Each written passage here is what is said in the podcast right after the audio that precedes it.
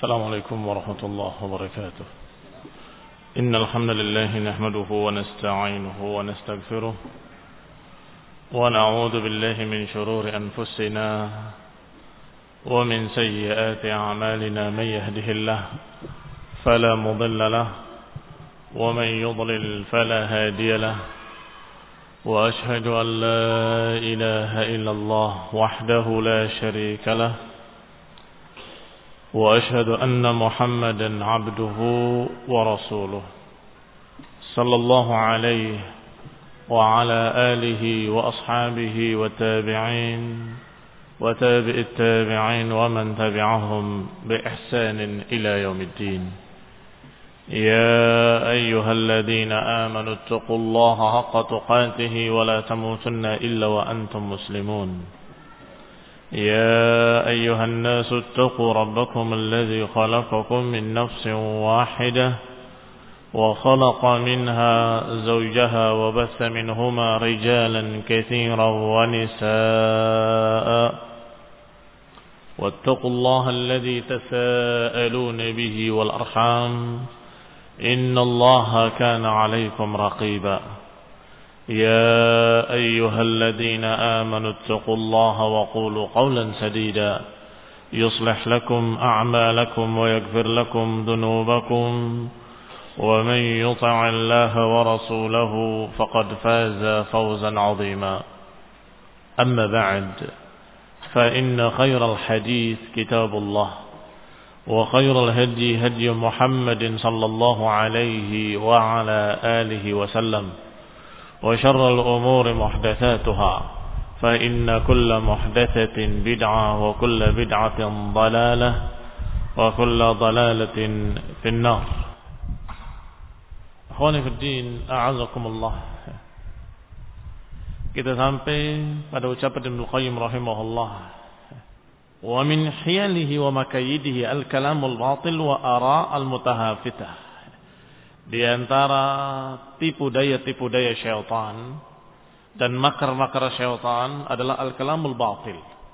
Pendapat-pendapat yang rusak, khayalan-khayalan yang kontradiksi, yang sesungguhnya merupakan sampah-sampah pikiran, kotoran-kotoran otak manusia yang dikatakan orang-orang yang bingung, orang-orang yang dalam keadaan hatinya gelap dengan kegelapan kesesatan itu akan mengeluarkan buih-buih yang merupakan pikiran-pikiran batil tadi.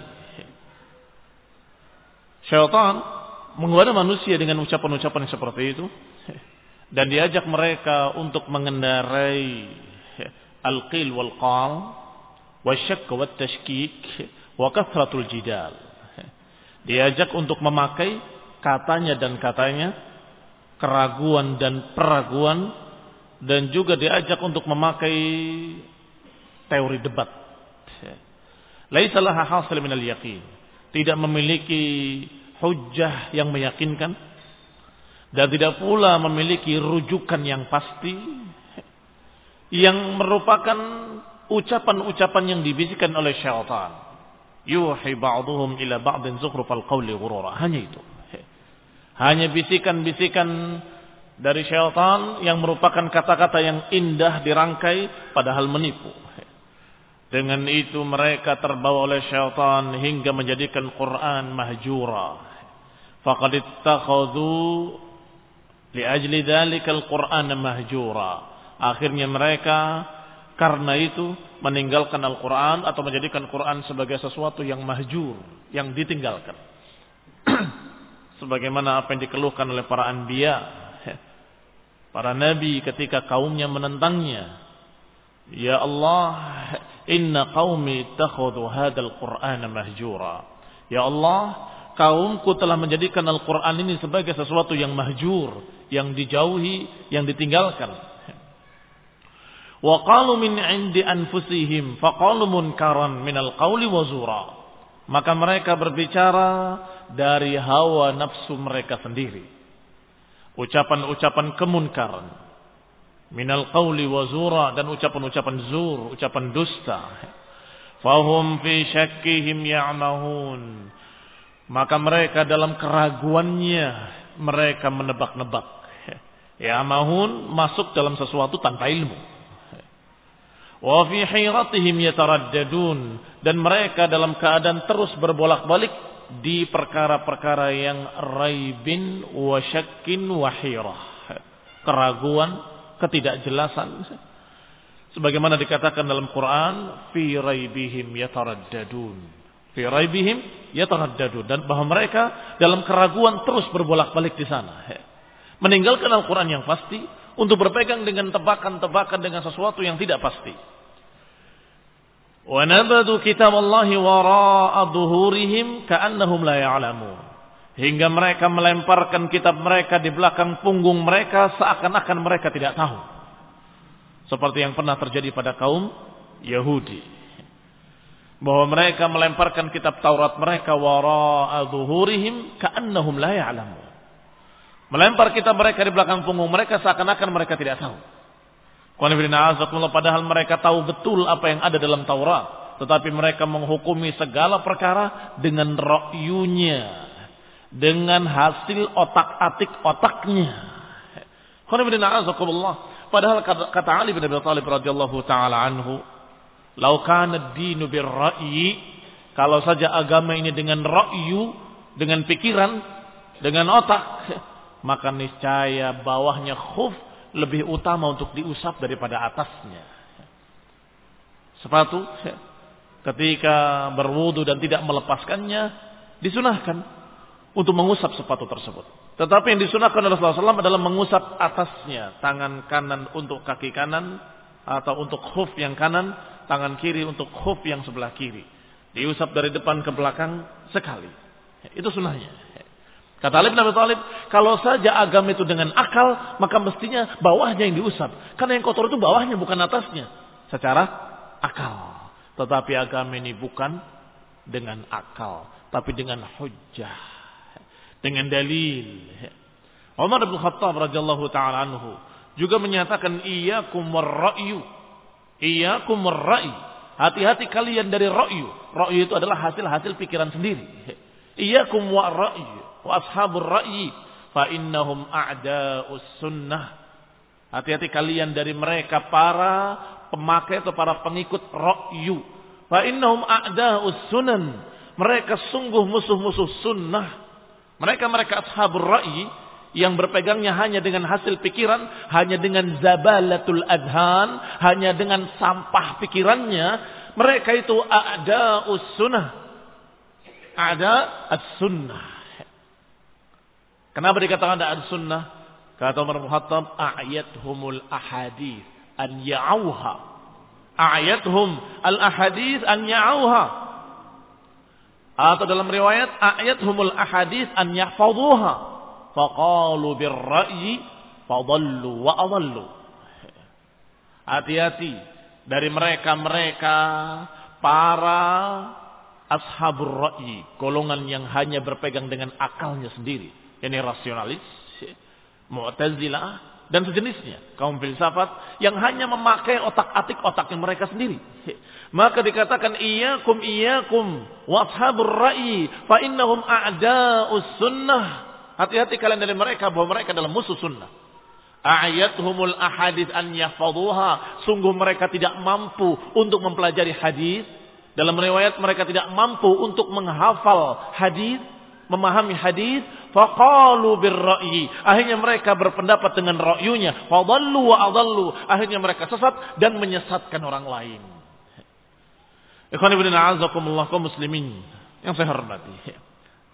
Ashabur ra'i yang dijuluki dengan ashabul ahwa adalah para pengekor hawa nafsu. Mereka mengira bahwa mereka bisa mengikuti hasil pikiran mereka dan itu kecerdasan. Padahal itu justru kebodohan. Kenapa kebodohan? Karena seorang yang cerdas pasti akan berkata bahwa otak ini diciptakan oleh Allah Subhanahu wa taala, maka Allah lebih alim daripada apa yang kita pikirkan dengan otak kita. Itu orang cerdas namanya. Dia tahu bahwa Allah a'lam, bahwa Allah Subhanahu wa taala lebih alim, lebih mengerti, lebih tahu. Adapun pikiran-pikiran kita cetek, pendek dan sangat terbatas. Otak yang sekepal ini mampu apa? Maka apa yang Allah aturkan dalam Quran dan apa yang dibimbingkan oleh Rasulullah SAW dalam hadis-hadis yang sahih itu yang pasti, pasti, pasti, pasti benar. Kalau otakmu mengatakan ini kayaknya nggak masuk akal, otakmu yang salah.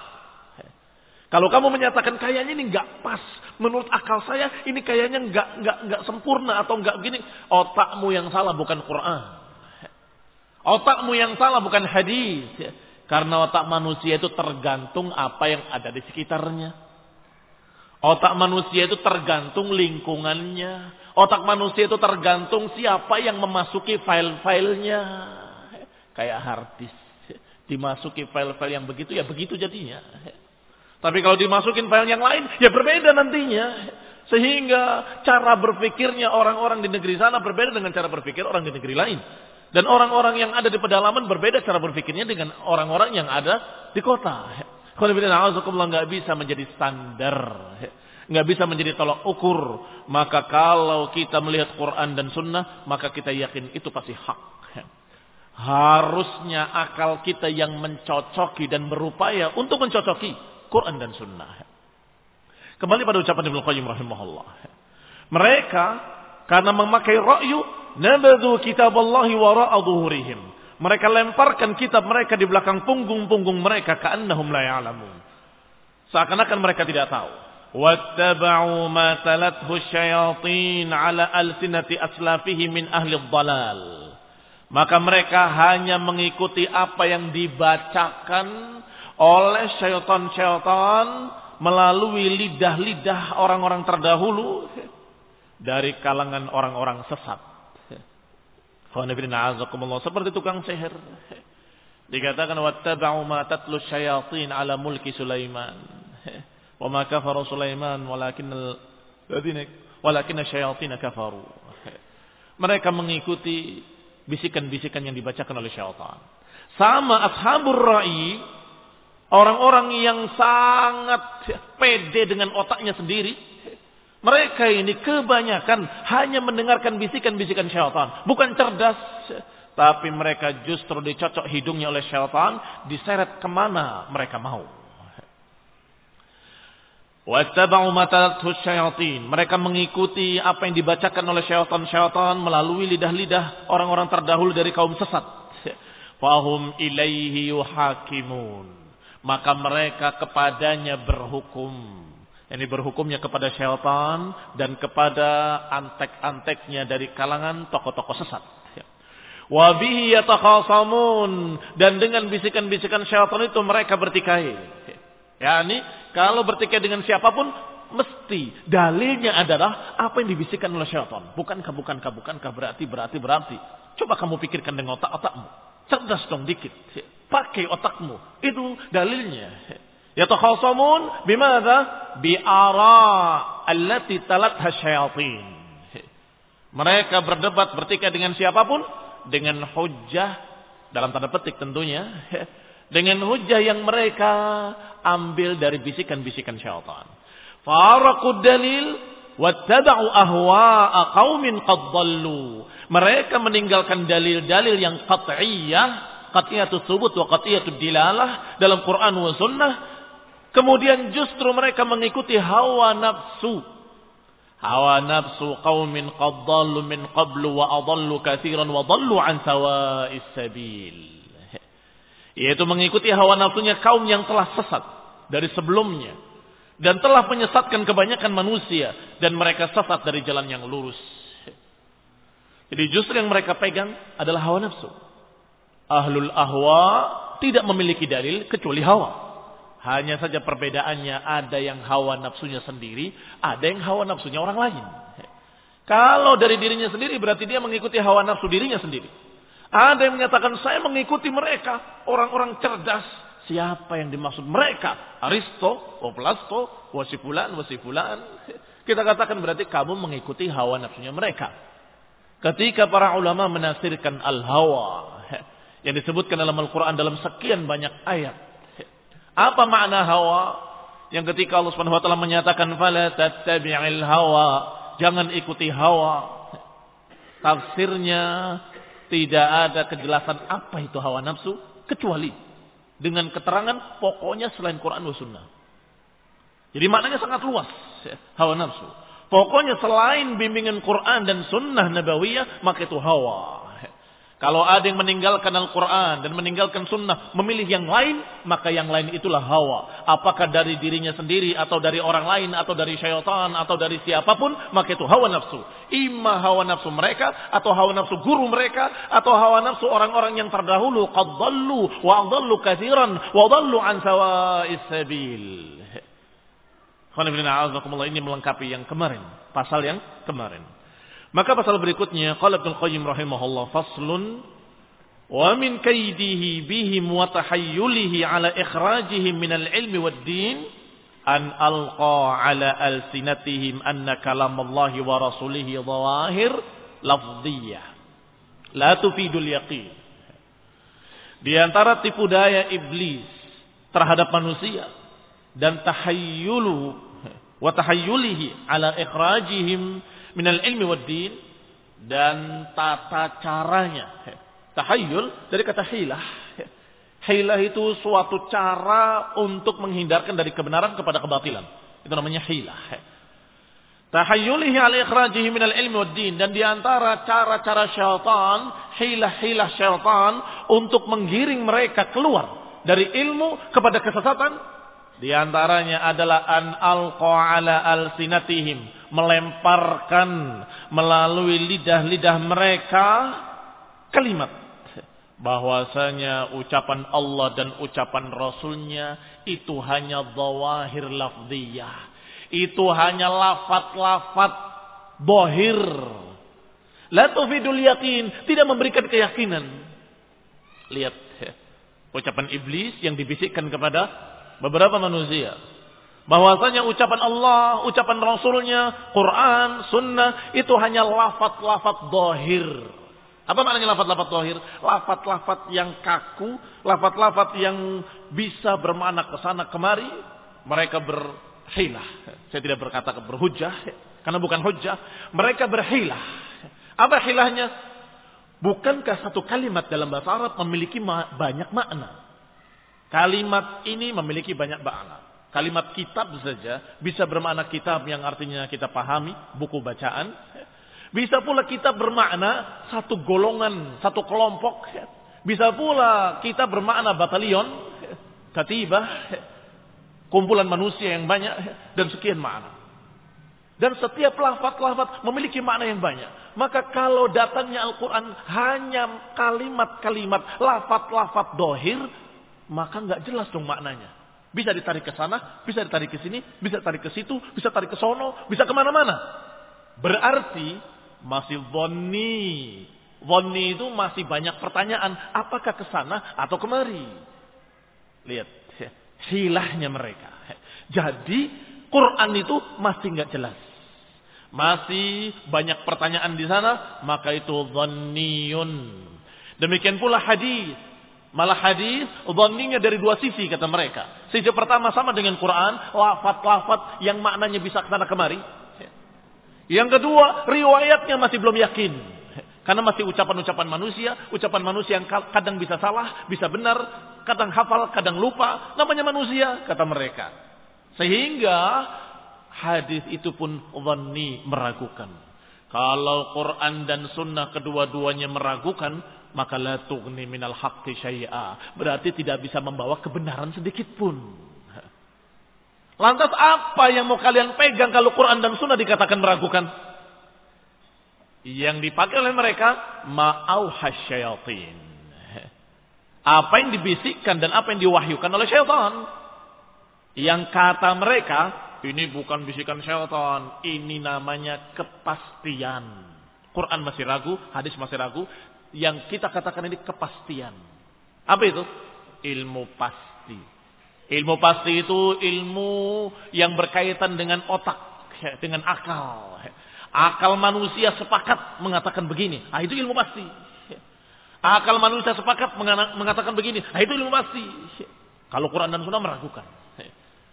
Kalau sudah demikian keadaannya, sungguh sangat mudah bagi syaitan untuk menggiring mereka ke neraka jahanam wa auha ilaihim minal qawati' al-aqliyah wal barahinil yaqiniyah fil manahij falsafiyah. Kata Nukaim Qayyim rahimahullah maka syaitan membisikkan kepada mereka bahwa yang namanya qawati' al-aqliyah yang namanya kepastian-kepastian akal wal barahinil yaqiniyah dan bukti-bukti yang meyakinkan adalah pada manhaj filsafat. Inna lillahi wa inna ilaihi raji'un. Dikalahkan Quran, dikalahkan sunnah, dan kemudian menyatakan kepastian itu pada ada pada ilmu filsafat. Fil manahij falsafiyah wa turqil kalamiyah. Tarekat-tarekat ahli kalam Berbagai macam ilmu-ilmu filsafat dan kaidah-kaidah filsafat menurut mereka ini kepastian. Nggak bisa diingkari oleh siapa pun yang masih memiliki akal katanya. Setiap orang yang memiliki akal sehat, maka orang itu pasti akan menerima kepastian ini. Maka ini hujah. Ikhwan ibn sepintas kayaknya benar. Padahal itu na'udzubillah kekufuran-kekufuran yang sangat. Ikhwan ibn Kata mereka, coba kalau nggak percaya. Siapa yang mengingkari bahwa setiap benda kalau dilempar jatuhnya ke bawah? Hah? Semuanya sepakat. Nggak ada yang ragu. Kafirnya, muslimnya, Yahudinya, eh, Nasraninya, Buddha, Hindu, musyrikin. Semua menyatakan kalau barang dilempar jatuhnya ke bawah. Ya ini bicara tentang gravitasi. Dan terus mereka memiliki teori-teori, teori-teori yang Seakan-akan itu adalah suatu kepastian. Ini ilmu pasti katanya. Maka mari kita pelajari ilmu pasti. Tauhid dibahas menurut ilmu kalam. Maka dibahas tentang masalah alam semesta. Bukankah alam ini pasti ada penciptanya? Kalau alam ini ada penciptanya, pasti penciptanya alim betul. Dan pasti penciptanya adalah sesuatu yang mengerti seluk-beluk yang ada di ciptaannya ini. Iya kan? Masuk akal kan? Iya ya, benar. Ternyata ilmu filsafat itu, masya Allah ya, ilmu yang betul-betul mantap di hati. Ah, itu pancingannya, itu umpannya. Karena kesimpulannya kan benar. Kesimpulannya, jadi Allah maha alim. Berarti Allah al-khalaq, maha pencipta. Iya. Ketemunya sama ternyata. Memakai Quran ketemunya ini. Memakai otak tadi ketemunya juga ini. Akhirnya terbawa pada mereka. Ketika masuk bersama mereka, tidak semuanya kesimpulannya sama dengan Quran dan Sunnah. Bahkan sangat banyak yang bertentangan dengan Quran dan Sunnah. Bagaimana? Mau memilih otaknya mereka atau memilih Quran dan Sunnah? Ikhwan ibn muslimin yang saya hormati. Hati-hati. Semua aliran sesat pasti pertamanya menawarkan sesuatu yang mudah diterima. Aliran sesat apa pun pasti menawarkan pertama kalinya Perkara yang mudah diterima. Jangan dikira ketika Syiah mengajak kalian mendakwahi kalian. Jangan dikira mereka akan mengatakan pada kalian Abu Bakar itu begini, Aisyah itu begini, mencaci maki sahabat. Tidak. Pasti akan berbicara tentang subhanallah. Betapa mulianya Ali bin Abi Thalib. Kita akan mengatakan iya Masya Allah. Radiyallahu ta'ala anhu wa ardahu. Ali bin Abi Thalib adalah seorang yang begini, yang begini, yang begini. Kamu pun masih menerima.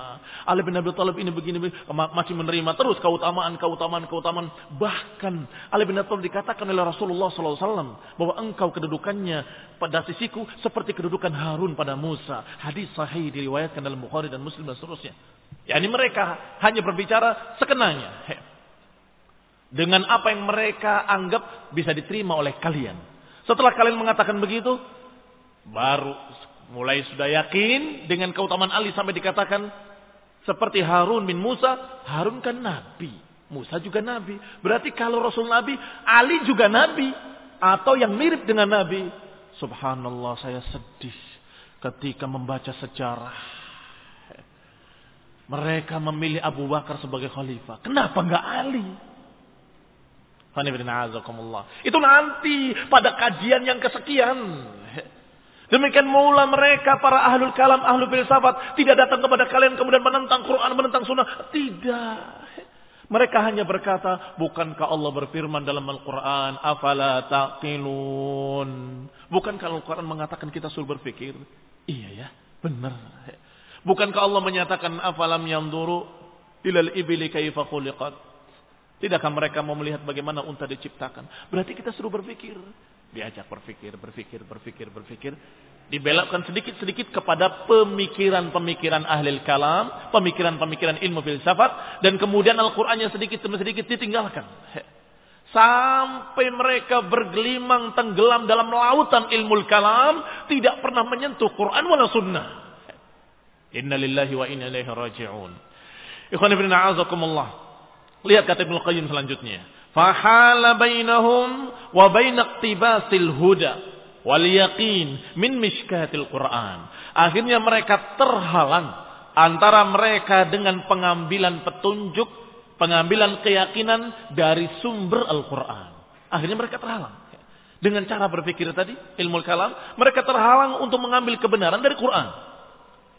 Wa ahalahum ala mantiqi Yunan Akhirnya mereka justru digiring kepada mantik Yunani. Kepada tata cara ilmu kalam dari Yunani. Wa ala ma indahu min ad-da'awil kadhibah al-ariyah anil burhan. Yaitu mengikuti apa yang ada pada mereka.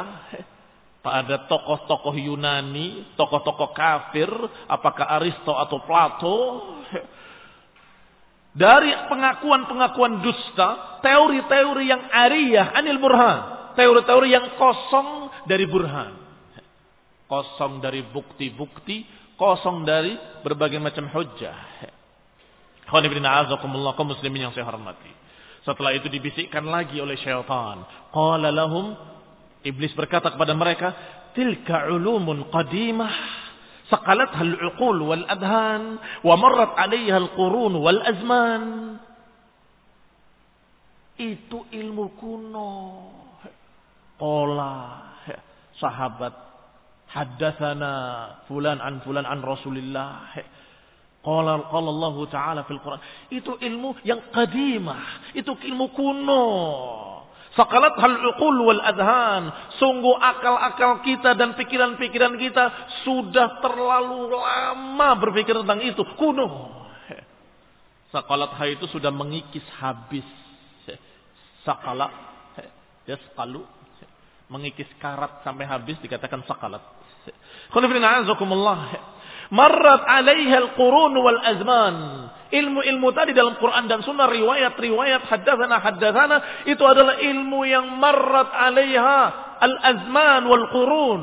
Sudah lewat masa-masa beratus-ratus tahun, sudah lewat masa-masa sekian lamanya, zaman demi zaman, sudah nggak pantas lagi, sudah nggak relevan kata mereka. Fandur. Fandur kaifa talattaf bi kaidihi wa makrih. Lihatlah bagaimana syaitan menggiring dengan perlahan dengan tipu dayanya dengan makarnya hatta akhrajahu minal iman hingga mereka dikeluarkan dari keimanan kepada kekafiran. Lulus mereka dari mempelajari ilmu filsafat empat tahun di kuliahnya sudah tidak sholat lagi. Kenapa? Kamu nggak sholat? Saya belum menemukan eksistensi Tuhan Lihat. Tidak sholat. Apa hukumnya orang yang nggak sholat dengan sengaja? Amdan muta'ammidan. Fajazawhu jahannam. Karena bainal mu'min wal kafir. Bainal mu'min dan syirik. Bainal iman wal syirik adalah tarkus salah. Berarti hasil dari belajar filsafat tadi justru kamu tidak sholat. Sudahlah. Itu yang nyata. Jangan pakai teori-teori yang muluk-muluk tinggi-tinggi seakan-akan itu adalah ilmunya para orang cerdas, ilmunya para profesor, ilmunya para doktor-doktor. Bukan, bukan, bukan, bukan. Itu ilmunya para orang-orang dungu yang dikasih kepastian oleh Allah memilih sesuatu keraguan dari otaknya sendiri. Dikasih oleh Allah bimbingan yang Allah Maha tahu kalian kalau mencari sendiri gak bisa. Apa buktinya? Kalau ini adalah sesuatu yang benar bahwa tidak mungkin bisa dicari kebenaran tanpa Quran dan Sunnah, tidak bisa. Buktinya bahwa Allah menurunkan Al-Quran dan Allah mengutus Rasulullah SAW dan para Rasul. Kalau saja kebenaran bisa dicari dengan otak, maka saat itu mereka punya otak-otak dan mereka punya pemikiran-pemikiran. Nggak perlu Quran, nggak perlu Rasul. Karena Allah Maha tahu mereka nggak akan bisa menemukan kebenaran tanpa bimbingan Al-Quran. Allah turunkan Al-Quran.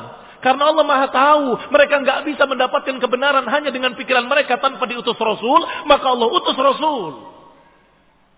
Alaysa kadzalik? Maka diutusnya Rasul, diturunkannya kitab-kitab menunjukkan bahwa tidak mungkin mencari kebenaran dengan otak sendiri. letakkan otak kita pada tempatnya. Bukan tidak boleh dipakai, Pakai. Tapi pada tempatnya. Di bawah Quran wa sunnah wa aqwalis salafil ummah. Untuk berupaya memahami Quran, memahami sunnah dan memahami ucapan para salafus saleh. Itu fungsinya. Otak kita, akal kita Allah berikan. Maka itu makna afala ta'qilun. Setelah Allah menerangkan dalam ayat demi ayat tentang hujah-hujah. Allah menerangkan tentang berbagai macam akidah, berita-berita tentang akhirat dan seterusnya sampai di akhirnya Allah katakan apa la taqilun? Apakah kalian tidak mau berpikir? Ini apakah kalian tidak mau memahami Al-Qur'an? Apakah kalian tidak memahami ucapan-ucapan para rasul? Apakah kalian tidak memahami apa yang Allah turunkan sebagai bimbingan buat kalian? Akhirnya syaitan berupaya menggiring mereka sedikit demi sedikit dengan teori-teori tadi, teori filsafat dikeluarkan sedikit-sedikit dari iman kepada kekafiran. Ka ikhraji sya'rati minal ajin, seperti dikeluarkannya rambut dari tepung.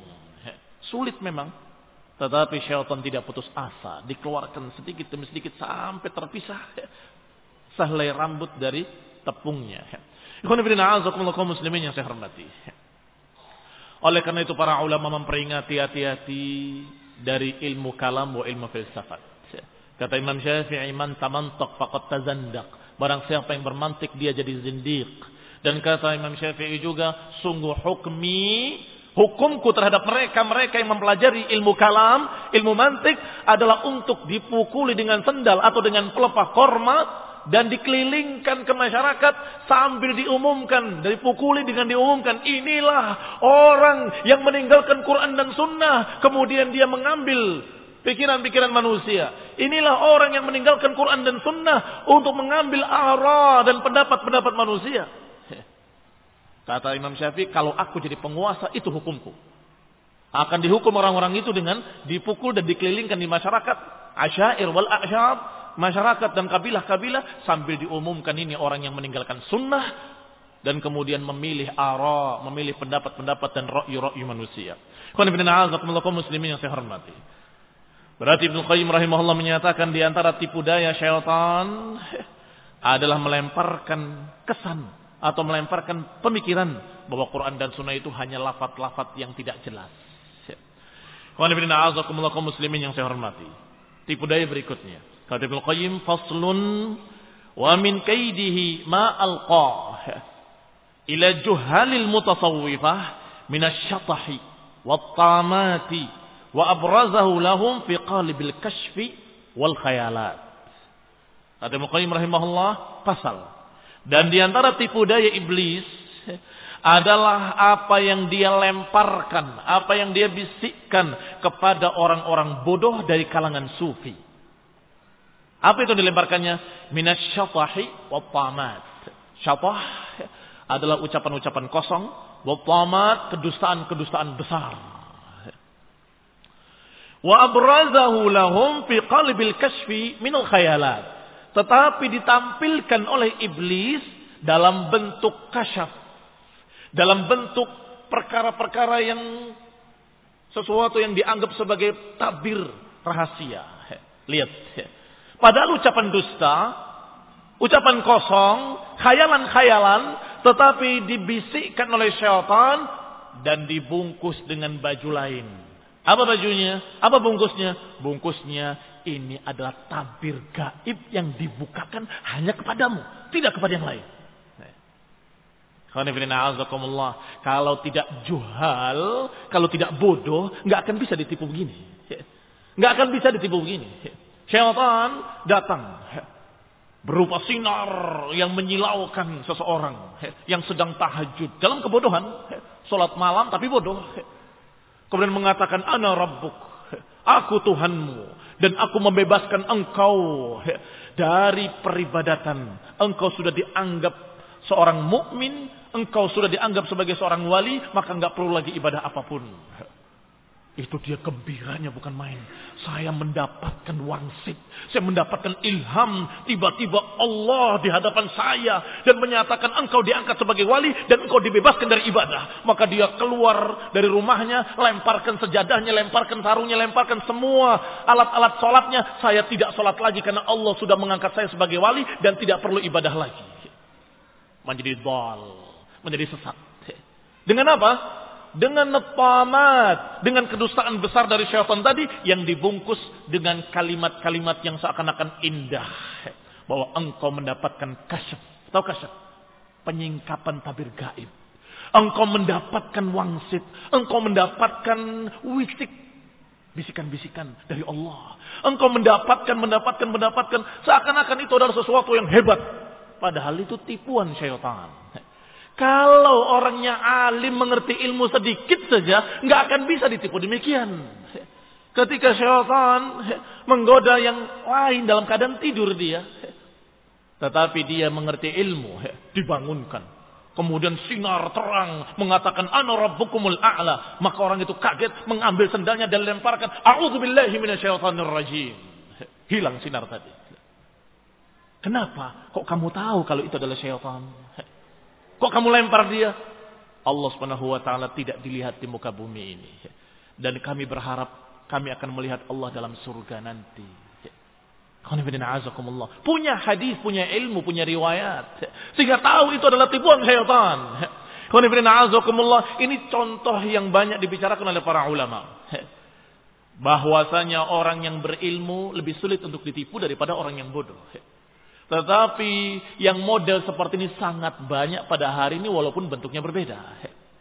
Setiap orang sesat dari kalangan mutasawwifah, dari kalangan sufi, dari kalangan orang-orang bodoh, selalu alasannya kalau nggak wisik, wangsit.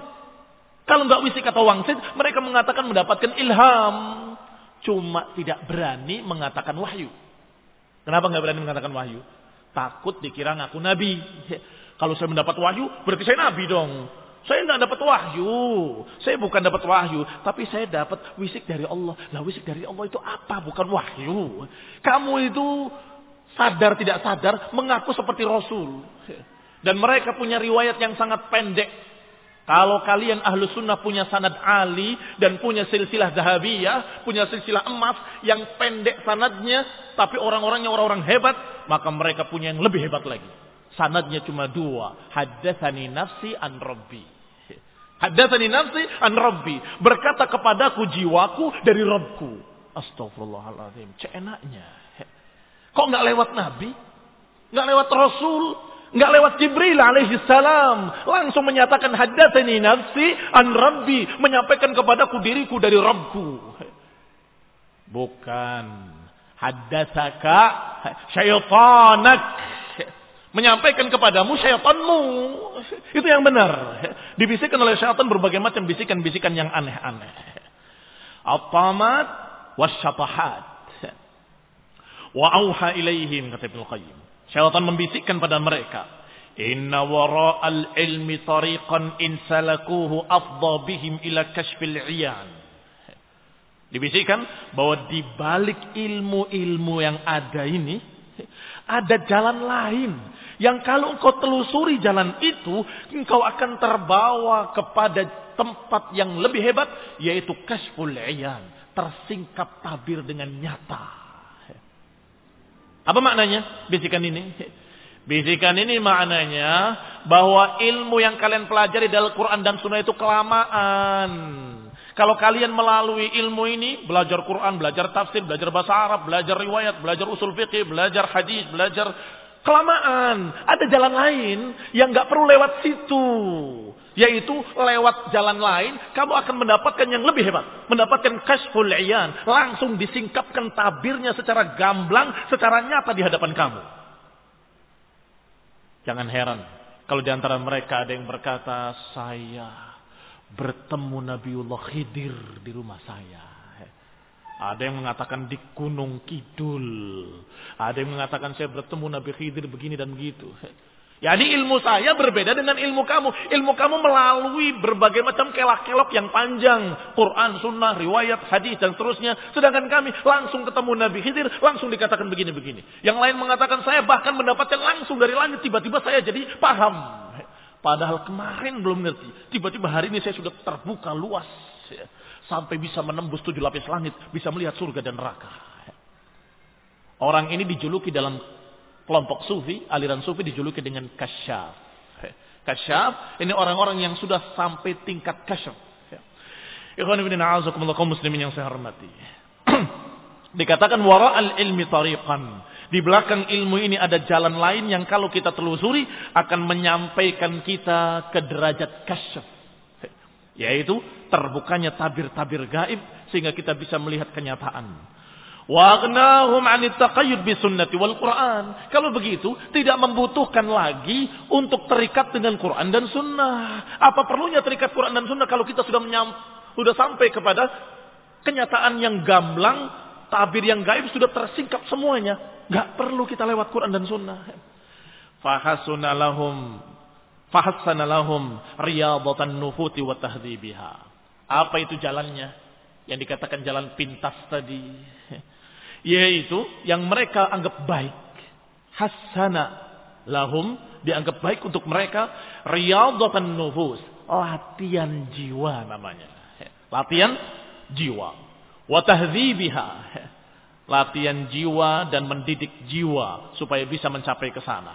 Kalau kita tidak bersih, nggak bisa untuk menyingkap tabir gaib. Nggak bisa kalau kita masih kotor hatinya, masih berdebu, masih ada bercak-bercaknya. Harus bersih, bening, celing. Baru kamu bisa lihat. Pasti akan tanya kan, bagaimana cara membersihkannya? Nah itu. Begini diseret oleh syaitan. Diajarkan Bagaimana membersihkan jiwa tadi? Semedi cuma diganti nama lain. Kalau semedi kan punya Hindu dan Buddha. Ini bukan semedi. Kalau semedi ke Hindu dan Buddha, kita bukan semedi, kita tirakatan. Tirakatan di tempat ini, di tempat anu, di tempat keramat ini, tempat keramat itu, di kuburan ini, di kuburan itu. Kamu di sana. Dan ingat, jangan makan apa pun. Apa maknanya? Puasa. Tetapi puasanya bukan puasa yang diajarkan dalam Quran wala sunnah.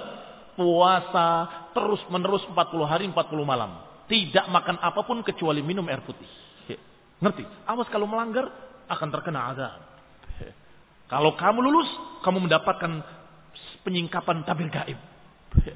La haula wa la quwata illa billah. Betapa syaitan berhasil menyeret sekian banyak orang bodoh untuk menjadi orang-orang yang majnun, orang-orang yang gila dalam keadaan bengong di kuburan. Ngapain? Agama apa yang kamu ajarkan ini? Agama apa yang kamu pakai ini? Kamu ini muslim atau bukan muslim? Oh muslim. Muslim itu kalau mau puasa, puasa dari terbit fajar sampai terbenam matahari. Kalau kamu muslim mau beribadah, ibadahlah salat atau salat malam. Kalau kamu mau beramal soleh, beramal soleh dengan beramal dengan memberikan berbagai macam sedekah yang kamu punyai. Banyak amal-amal soleh yang kamu bisa kerjakan. Ngapain kamu duduk di situ ngelamun sepanjang hari, sepanjang malam? Loh saya nggak ngelamun, saya zikir 70 ribu kali setiap hari. Yang diajarkannya zikirnya pun bukan zikir yang diajarkan oleh Rasulullah SAW. Ditambah-tambah dengan hulu. Bahkan dikatakan diajarkan kepada mereka untuk mengucapkan la ilah enam ribu kali. Setelah itu baru illallah enam ribu kali pula. Bayangkan. Berarti dia mengucapkan kata kufur enam ribu kali. Tidak ada Tuhan, tidak ada Tuhan, tidak ada Tuhan, tidak ada Tuhan, sampai enam ribu kali. Baru kemudian kecuali Allah, kecuali Allah, kecuali Allah. Padahal dalam keadaan ada jarak yang memisahkan antara keduanya. Al-istisna tidak bisa demikian. Pengecualian harus bergandeng, nggak bisa dipisah. Kalau dipisah, maka maknanya akan berubah. Dan berbagai macam teori-teori syaitan dengan alasan supaya kamu membersihkan jiwamu. Ya, ini dengan cara tasfiyatil akhlaqi wa tajafi amma alaihi ahlu dunia. Juga dengan memperbaiki akhlak. Bagaimana cara memperbaiki akhlak?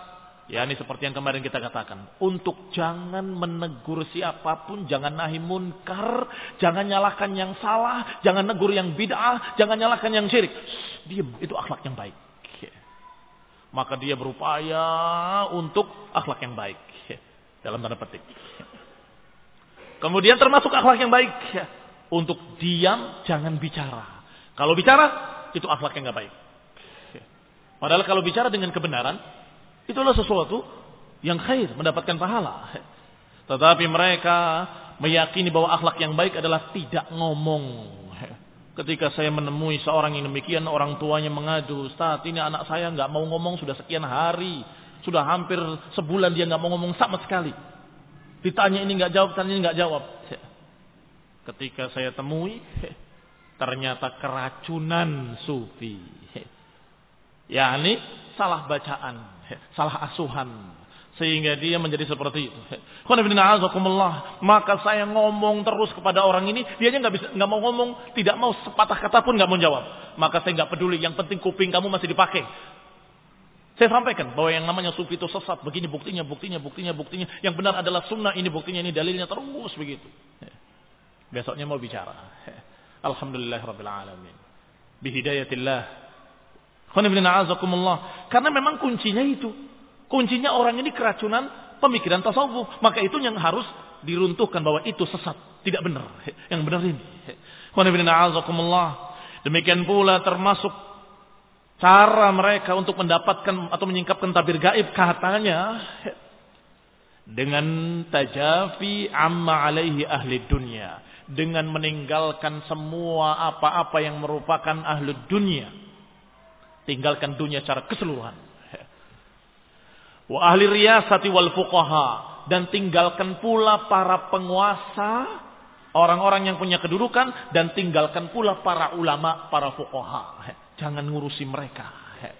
Wa arbabil ulumi wal amal. Dan tinggalkan mereka-mereka, orang-orang yang berbicara ilmu, orang-orang yang bicara tentang amal, perbuatan, tinggalkan mereka semuanya. Menyendirilah kamu untuk tafrigil qalb, untuk kamu mengosongkan jiwa dan memurnikannya, membersihkannya. Wa min kulli syai agar hatimu kosong dari semua kesibukan-kesibukan tadi. Kesibukan dunia kamu tinggalkan, kesibukan fikih kamu tinggalkan, kesibukan dengan ilmu-ilmu kamu tinggalkan, kesibukan dengan mereka semuanya kamu tinggalkan.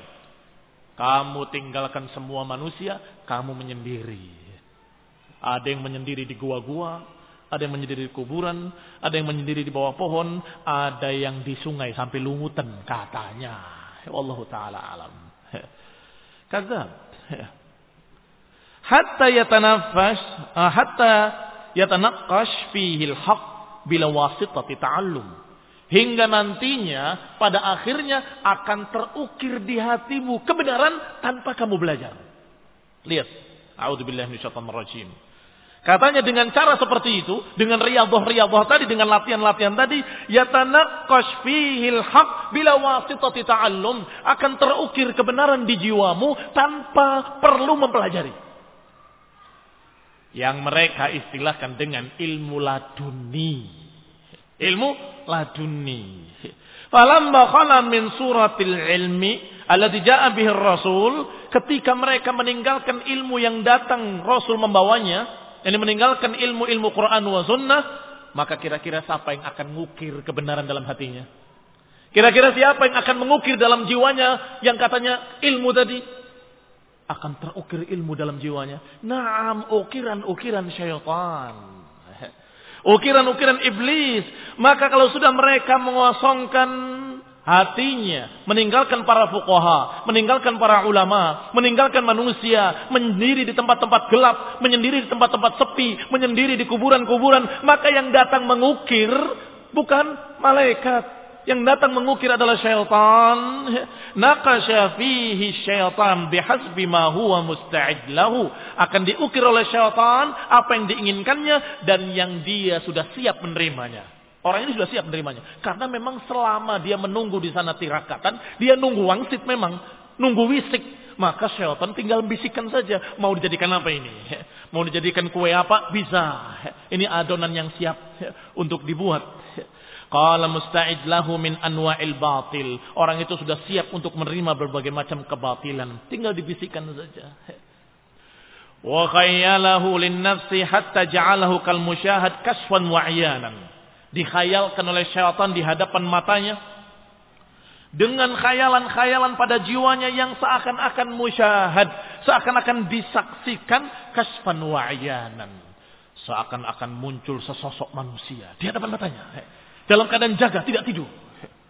Kemudian mengatakan, aku adalah Nabi Khidir. Aku mengangkat engkau sebagai wali seperti Musa kepadaku, maka aku akan engkau juga seperti muridku. Kemudian hilang. Dia akan bangga ke mana-mana. Akan menceritakan ke mana-mana, saya ketemu Nabi Khidir. Wallahi, bersumpah dengan sumpah yang paling besar. Karena yakin dia betul-betul melihat dengan matanya. Padahal yang dia lihat itu adalah syaitan. Membentuk satu sosok. Sosok itu sosok siapa pun dia nggak ngerti. Belum tentu Nabi Khidir. Karena syaitan tidak bisa menyerupai Nabi Tidak bisa menyerupai Rasulullah SAW. Tetapi membentuk sosok yang kelihatannya seperti orang soleh gitu aja. Kemudian berkata, aku Nabi Khidir. Selesai. Jangankan Nabi Khidir yang kamu nggak tahu riwayat-riwayat detailnya seperti apa. Rasulullah SAW. Diriwayatkan bagaimana rambutnya, di bagaimana wajahnya, bagaimana ininya, bagaimana itu diriwayatkan detail dalam Syama'il Muhammadiyah oleh Tirmidzi rahimahullah di antaranya. Demikian pula para ulama yang lain meriwayatkan dalam Syama'il Muhammadiyah sallallahu alaihi wa ala alihi wasallam. Maka kalaupun kamu bermimpi ketemu Nabi sekalipun, Nabi Muhammad SAW, tidak kamu harus pasti bahwa itu adalah Nabi Muhammad SAW. Nanti, tunggu dulu. Apakah betul begini? Riwayat-riwayat tadi kamu baca. Apakah betul rambutnya begini, apa betul begini. Kalau betul, syaitan gak bisa menyerupai Rasulullah SAW, maka itu betul-betul Rasul. Tetapi kalau berbeda, bagaimana wajahnya yang kamu lihat? Ya Allah, saya ketemu Rasulullah dalam mimpi saya. Bagaimana wajahnya? Wajahnya putih bersih seperti bulan purnama. Maksudnya? Maksudnya putih bersih seperti bulan purnama. Nggak ada kumis, nggak ada jenggot, nggak ada.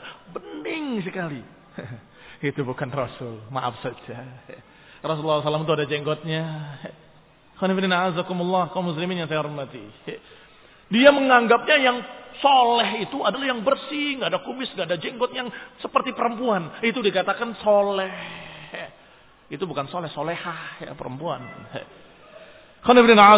muslimin yang saya hormati. Kebanyakan mereka yang tertipu adalah orang-orang yang juhal mutasawwifah. Kalau rahimahullah berkata lagi Ibnu Qayyim rahimahullah. Wa khayyala li nafsi digambarkan atau dikhayalkan pada jiwanya yang seakan-akan disaksikan penyingkapan-penyingkapan sesosok yang bisa dilihat oleh matanya. Faida ankara alaihi marasatur rusul qalu. Kalau mereka diingkari oleh para pewaris nabi, diingkari oleh para ulama, mereka akan menjawab. Qalu lakumul ilma walanal kasful batin. Kalau para ulama menegur bahwa kamu bertentangan dengan hadis ini, bertentangan dengan ayat ini, bertentangan dengan riwayat-riwayat yang sahih yang demikian. Apa jawaban mereka? Lakumud dhahir walanal batin. Kamu ilmu-ilmu dhahir, saya ilmunya ilmu batin. Kamu hanya melihat kata-kata dohir. Saya melihat makna-makna yang batin. Kamu melihat pada makna-makna yang jasmani. Saya mementingkan rohani. Udah, berbeda. Walanal kasful batin katanya. Walakum dohirus syariah. Kamu itu hanya teori syariat. Ini halal, ini haram, ini boleh, nggak boleh. Ini sunnah, ini bid'ah. Itu teorimu. Adapun indana kami memiliki batin al haqiqah. Kami memiliki batinnya hakikat. Kamu syariat, saya hakikat. Kamu dohir, saya batin. Kamu pada jasmani saja mementingkannya. Kami masalah rohani katanya. Kamu hanya berbicara tentang halal dan haram, tapi kami berbicara tentang hakikat kenapa halal dan hakikat kenapa haram. Walakumul qusyur walanal lubab. Kamu hanya kulitnya, kami mempelajari isinya. Lihat jawabannya. Inna lillahi wa inna ilaihi raji'un. Tidak bisa dinasehati. Enggak bisa diperingatkan. Enggak bisa dibikin paham. Karena sudah tercocok hidungnya oleh syaitan. Falamma tamakkana hadha min qulubihim sallakhaha minal kitabi wa sunnati wal athari kama yansalikh lail minan nahar. Kalau sudah mapan demikian, mereka sudah terkoda demikian, maka niscaya akan salakha akan terkelupas kitab dari kitab dan dari sunnah dan dari riwayat-riwayat seperti terkelupasnya malam dari siang. Sedikit, sedikit, sedikit bergeser, bergeser, bergeser, hilang, habis. Demikian pula mereka. Ketika mereka mengikuti tipu daya syaitan tadi, maka akan terkelupas Quran wa sunnah sampai habis tidak tersisa menjadi kafir murtad keluar dari Islam. Tidak lagi mereka percaya pada Quran, tidak lagi percaya pada hadis, tidak lagi percaya pada ucapan-ucapan para sahabat, majma'in, para salafus saleh, tidak lagi peduli dengan urusan-urusan halal dan haram. Yang paling hebat menurut mereka adalah gus-gus yang ada di barbar. Loh itu orang katanya kiai, kok minum khamr? Katanya kiai kok berzina? Katanya kiai kok, oh itu lain. Itu tingkatnya hakikat. Kamu tingkatnya syariat. Syariat itu rendah. Mereka sudah tingkat hakikat. Mereka ketika meminum, itu khomer berubah jadi air yang paling suci ke dalam perutnya. Astagfirullahaladzim, astagfirullahaladzim, astagfirullahaladzim. Kok bisa sampai sesesat itu manusia? Thumma ahalahum fi sulukihim ala tilkal khayalat. Kemudian mereka diseret untuk menjalani jalan-jalan dan khayal-khayal seperti itu. Wa auhamahum annaha minal ayatil bayyinat. Bisikan-bisikan tadi dikatakan bahwa itu adalah bisikan dari Allah Subhanahu wa taala, ayat-ayat yang gamblang katanya. Wa annaha min qibalillahi subhanahu wa taala ilhamat wa ta'rifat. Bahwasanya semua yang dia yakini katanya itu dari Allah Subhanahu wa taala, ilham dari Allah, wisik wisik dari Allah, wangsit wangsit dari Allah juga. Jadi sama kamu dari Allah, saya dari Allah, banyak jalan menuju Roma katanya. Roma Vatikan Kristen dijadikan pepatah.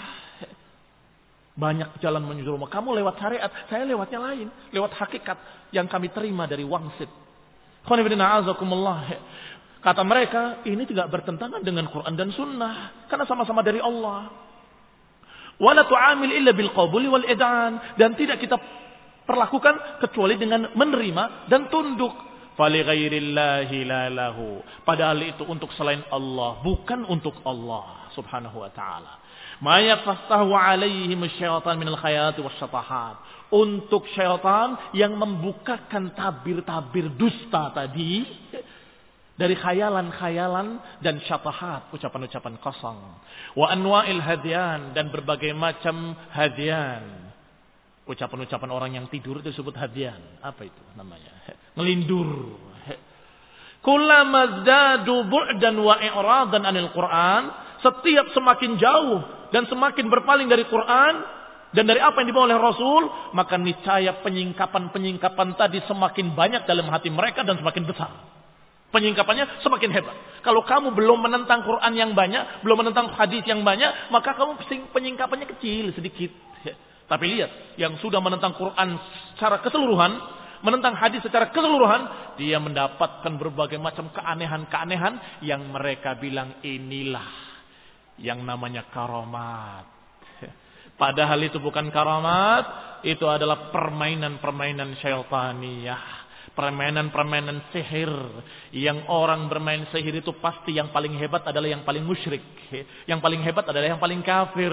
Kalau kurang kafirnya kurang hebat sihirnya. Kalau mau tanding penyihir-penyihir yang masih muslimin ngakunya. Dan penyihir-penyihir yang sudah kafir dari orang-orang pedalaman sana dayak-dayak ya lebih hebat dayak Kenapa? Mereka kafir, fir, fir, fir. Sudah sama sekali nggak punya Islam, wala kenal iman, wala kenal Allah. Ini kadang-kadang masih sholat, kadang-kadang enggak, kadang-kadang masih sholat. Ya setannya juga masih nggak betah, kamu banyak sholat. Permainan ya tentunya akan turun kepada mereka-mereka yang kufur. Mereka-mereka yang menyimpang, mereka-mereka yang sesat. Karena yang namanya karamah akan datang dari Allah Subhanahu wa taala kepada orang mukmin yang saleh dan itu pun tidak direncanakan. Datang tiba-tiba dan hilang tiba-tiba. Datang tidak direncanakan dan mau diulangi pun belum tentu bisa. Nggak tahu ketika ditanya, kenapa kok tadi bisa begitu? Nggak tahu, kok tiba-tiba terjadi. Kalau mereka berani-berani menantang-nantang biasanya sihir. Allah Ta'ala a'lam. Nasallahu wal hidayah. Nasallahu taala ayahdina yahdiyana wa yahdil muslimin ila sawa'is sabil. Semoga Allah memberikan petunjuk kepada kita dan seluruh kaum muslimin kepada tauhid wa sunnah. Amin wa sallallahu Muhammadin wa ala alihi wa sahbihi wa sallam tasliman katsira. Subhanakallahumma bihamdik asyhadu an la ilaha illa anta astaghfiruka wa atubu ilaik. Wassalamualaikum warahmatullahi wabarakatuh.